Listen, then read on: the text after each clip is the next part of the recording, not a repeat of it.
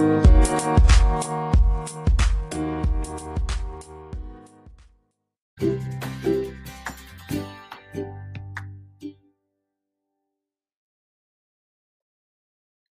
உறவுகளுக்கு இனிய வணக்கம்.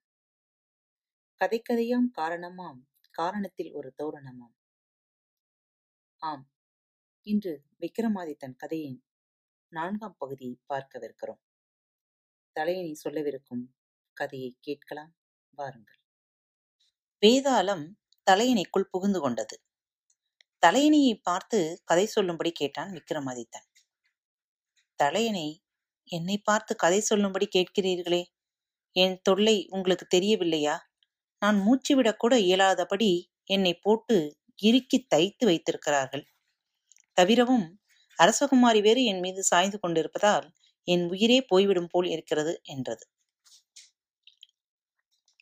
தலையணை கூறியதை கேட்ட அரசகுமாரி அதை எடுத்து அறையின் மத்தியில் எறிந்தாள். அதை பார்த்த விக்ரமாதித்தன் இப்பொழுது உன் தொல்லை குறைந்து விட்டதல்லவா? இனிமேலாவது மீதி கதையை சொல் என்றான். உடனே தலையினை கதை சொல்லத் தொடங்கியது. பாம்பு புற்றின் அருகில் வைக்கப்பட்டிருந்த குழந்தை அழுதது.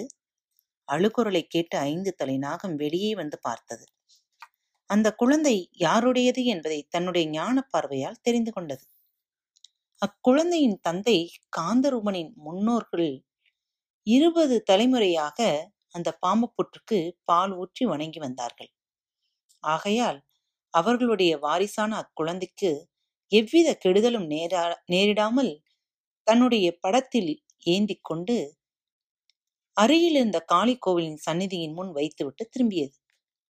தினசரி காளி கோயிலுக்கு காலையில் கந்தநாதன் வந்து வணங்குவது வழக்கம்.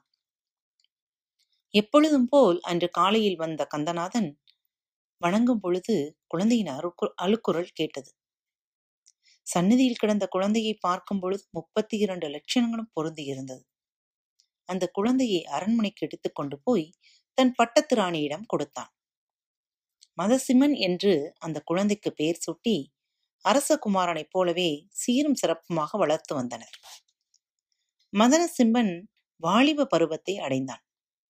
அவனை காட்டிலும் அழகானவன் எங்குமே இல்லை என்று கூறும்படியாக அவ்வளவு வனப்போடு விளங்கினான் அவன்.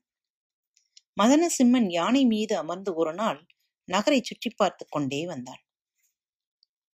அப்பொழுது சவுந்தரவள்ளி வீட்டின் அருகே யானை ஊர்வலம் வந்து கொண்டிருக்கும் பொழுது அந்த வீட்டில் இருந்த காந்தரூபி வெளியே வந்து பார்த்தாள்.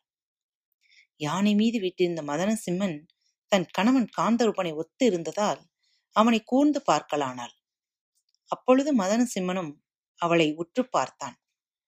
தன்னை அவன் பார்ப்பதை கவனித்த காந்தரூபி உடனே வீட்டுக்குள் சென்று விட்டார். மதனசிம்மன் அவள் அழகில் மயங்கி தவித்தான். அவ்வீட்டை அடையாளம் பார்த்து கொண்டு அரண்மனையை அடைந்தான்.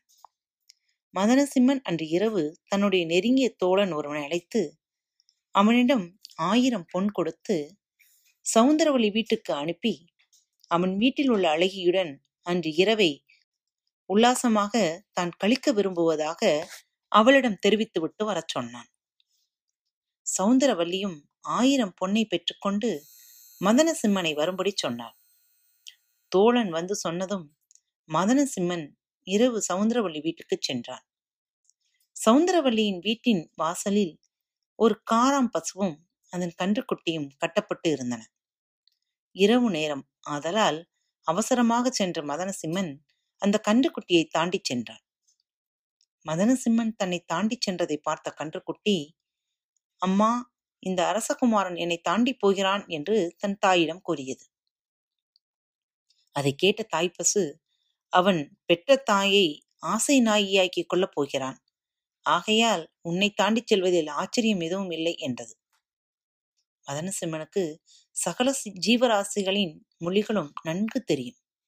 ஆகவே பசும் கன்றும் பேசிக்கொண்ட சொற்கள் அவன் காதில் விழுந்தன. அவன் திகைப்படைந்தான். அவை கூறிய சொற்களை நினைத்துக் கொண்டே வீட்டினுள் சென்றான். மதனசிம்மனை சவுந்தரவல்லி மகிழ்வோடு வரவேற்று மஞ்சத்தில் உட்கார வைத்தாள். பிறகு காந்தரூபியிடம் சென்று அரசகுமாரன் வந்திருக்கும் செய்தியை கூறி அவனிடம் நடந்து கொள்ள வேண்டிய தொழில்முறைகளை விளக்கமாகச் சொன்னாள் அதுவரையில் அந்த மாதிரியான சொற்களையோ தொழில் முறைகளையோ கேட்டறியாத காந்தரூபி துடித்து போனாள். சவுந்தரவல்லி கூறிய வார்த்தைகள் அவளை ஈட்டியால் குத்துவது போல் இருந்தது. என்னென்னவோ நினைத்து மனம் புடுங்கி போனாள். அவளை யோசிக்க விடாமல் அவளுடைய கையை பற்றி இழுத்து கொண்டு போய் மதனசிம்மன் உட்கார்ந்திருந்த மஞ்சத்தின் அருகில் விட்டுவிட்டு வெளியே வந்து கதவை சாத்தி விட்டாள் சவுந்தரவல்லி. கட்டிலை பிடித்தபடியே எதுவும் பேசாமல் காந்தரூபி நின்று கொண்டிருந்தாள். காராம்பசு சொன்னதை நினைத்தபடியே மதனசிம்மனும் அவளுடைய முகத்தை பார்த்தான். அப்பொழுது காந்தரூபி மார்பிலிருந்து பால் சுரந்தது. மதனசிம்மன் முகத்தில் பீச்சியது. உடனே அவன் திடுக்கிட்டு எழுந்து அரண்மனைக்கு போய்விட்டான். சவுந்தரவள்ளி வீட்டில் பார்த்த பெண்ணின் வரலாற்றை அறிந்து கொள்ளாமல் தான் சாப்பிடுவது இல்லை என்று தீர்மானித்து படுக்கை அறைக்கு சென்று விட்டான்.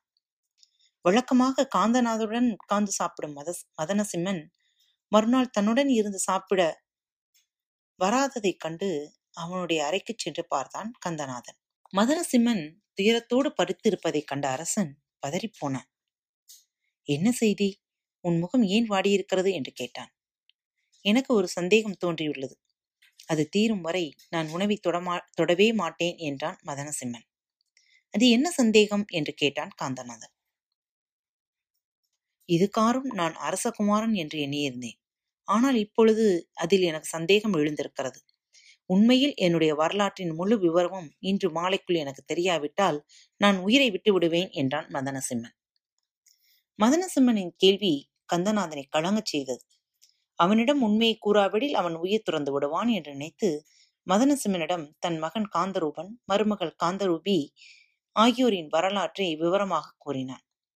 அதை கேட்ட மதனசிம்மன் இதனால் என்னுடைய சந்தேகம் தீர்ந்து விடவில்லை. இந்த நகரத்தில் உள்ள விலைமகள் சவுந்தரவல்லியையும் அவள் வீட்டிற்கும் பெண்ணையும் வரவழைத்து விசாரித்தால்தான் முழு உண்மையும் விளங்கும் என்றான். கந்தநாதன் உடனே காவலர்களை அனுப்பி சவுந்தரவல்லியையும் அவள் வீட்டில் இருக்கும் பெண்ணையும் அழைத்து வருமாறு சொன்னான். அவர்கள் இருவரும் அரசன் முன் அழைத்து வரப்பட்டனர். அரசன் சமுத்திரவல்லியிடம் உன்னிடம் வந்திருக்கும் பெண் யார்? அவளுடைய வரலாறு என்ன? என்று கேட்டான். சவுந்தரவல்லி சுடுகாட்டில் அவளைக் கண்டு தான் கூட்டி வந்தது முதல் அன்று நடந்தது வரை எல்லாவற்றையும் விவரமாக கூறினாள்.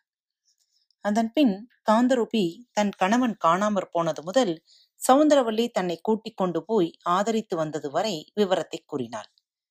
மருத்துவச்சியும் வரவழைக்கப்பட்டு விசாரிக்கப்பட்டாள். காந்தருபிக்கு பிறந்த ஆண் குழந்தை பாம்பு புற்றின் அருகில் தான் விட்டு வந்த விவரத்தை அவள் கூறினாள். ஆனால் மதனசிம்மனுக்கோ சந்தேகம் தீரவில்லை. பாம்பு புற்றின் அருகில் விடப்பட்ட குழந்தை நான் தான் என்பதை அவன் ஒப்புக்கொள்ளவில்லை. ஆகையால் அந்த சந்தேகம் நீங்குவதற்காக அனைவரும் காளி கோயிலுக்கு போய் சந்தேகத்தை நீக்குமாறு வேண்டிக் கொண்டனர்.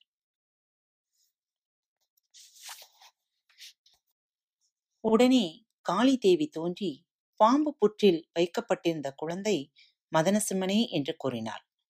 காளி சொன்னதை கேட்ட கந்தநாதன் தன் மகன் காந்தரூபன் காணாமல் போன பிறகு காந்தரூபி கற்பம் உண்டானதால் மதனசிம்மனை தன்னுடைய பேரன் என்று எப்படி ஒப்புக்கொள்வது என்று கேட்டான்.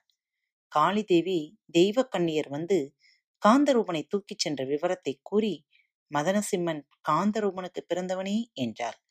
உடனே காந்தரூபி காளியின் திரு திருவடிகளில் விழுந்து வணங்கி தாயே என் கணவர் மீண்டும் வந்து சேரும் வழியை கூறி அருள வேண்டும் என்று வேண்டிக் கொண்டாள். வெள்ளிக்கிழமை தோறும் விரதமிருந்து அந்த தெய்வ கண்ணியரை வேண்டிக் கொண்டால் உன் கணவன் மீண்டும் உன்னை வந்து அடைவான் என்று காளி வரம் அரு அருளினாள். அவ்வாறு காந்தரூபி வெள்ளிக்கிழமை தோறும் விரதமிருந்து வந்ததால் தெய்வ கண்ணியர் மனம் இறங்கி காந்தரூபனை கொண்டு வந்து விட்டுவிட்டு போய்விட்டனர். பல ஆண்டுகளுக்கு பிறகு வந்து சேர்ந்த தன் மகன் காந்தரூபனுக்கு முடிசூட்டி ஆட்சியை அவனிடம் ஒப்படைத்துவிட்டு கந்தநாதன் தவத்தை மேற்கொள்ள புறப்பட்டான் என்று கூறி கதையை முடித்துவிட்டது. விக்கிரமாதித்த பூபதியே உண்மையன்றி வேறு யாரு கேட்ட போதிலும் நாங்கள் இந்த கதையை சொல்லியிருக்க மாட்டோம் என்றது தலையணை. மணமேடையில் அமர்ந்திருந்த ரத்தின வியாபாரியை பார்த்து விக்கிரமாதித்த பூபதி என்று தலையணை கூறியதும் அனைவரும் மகிழ்ச்சி கடலில் மூழ்கினார்கள். ஏலக்கரம்பிக்கு எல்லற்ற ஆனந்தம் உண்டாயிற்று. ஈழக்கரம்பை மாலையிட்டது விக்ரமாதித்த மன்னனுக்குத்தான் என்பதை அறிந்த எல்லா நாட்டு மன்னர்களும் வந்து அவனை வணங்கி உபசரித்தனர். ஏலக்கிரமையின் தந்தை சம்புநாதன் மனமகிழ்ந்து தன் மகளை அவனுக்கு மனம் செய்து வைத்தான். மணவிழா சிறப்பாக நிறைவேறியதும் விக்ரமாதித்தன் பிராமணன் வீட்டில் விட்டு வைத்திருந்த வேத கோவிந்தன் மகனையும் ஏலக்கரம்பையையும் அழைத்து கொண்டு வேதாளத்துடன் உஜயினி மகாபலிபுரம் போய் சேர்த்தான். அத்தகைய திறமை வாய்ந்த விக்ரமாதித்தன் ஆட்சி செய்த இந்த சிம்மாசனத்தில் நீர் அமர்வதானால் அவருடைய ஆற்றல்களில் சிறிதளவாவது உமக்கு இருக்க வேண்டும் என்று கூறியது மூன்றாவது படியிலிருந்து பருமை வேதாளத்தின் கதை மீண்டும் தொடரும். காத்திருப்போம். வணக்கம் நேயர்களே. திருக்குறள் வலையொலி பக்கத்தை சப்ஸ்கிரைப் செய்யாதவர்கள் சப்ஸ்கிரைப் செய்து கொள்ளுங்கள். ஃபேவரட் பட்டனை அழுத்த மறக்காதீர்கள். உங்களது கருத்துக்களை மெசேஜ் பாக்ஸில் ரெக்கார்ட் செய்து அல்லது இமெயில் முகவரியிலோ தெரிவியுங்கள். மீண்டும் சந்திப்போம். நன்றி. வணக்கம்.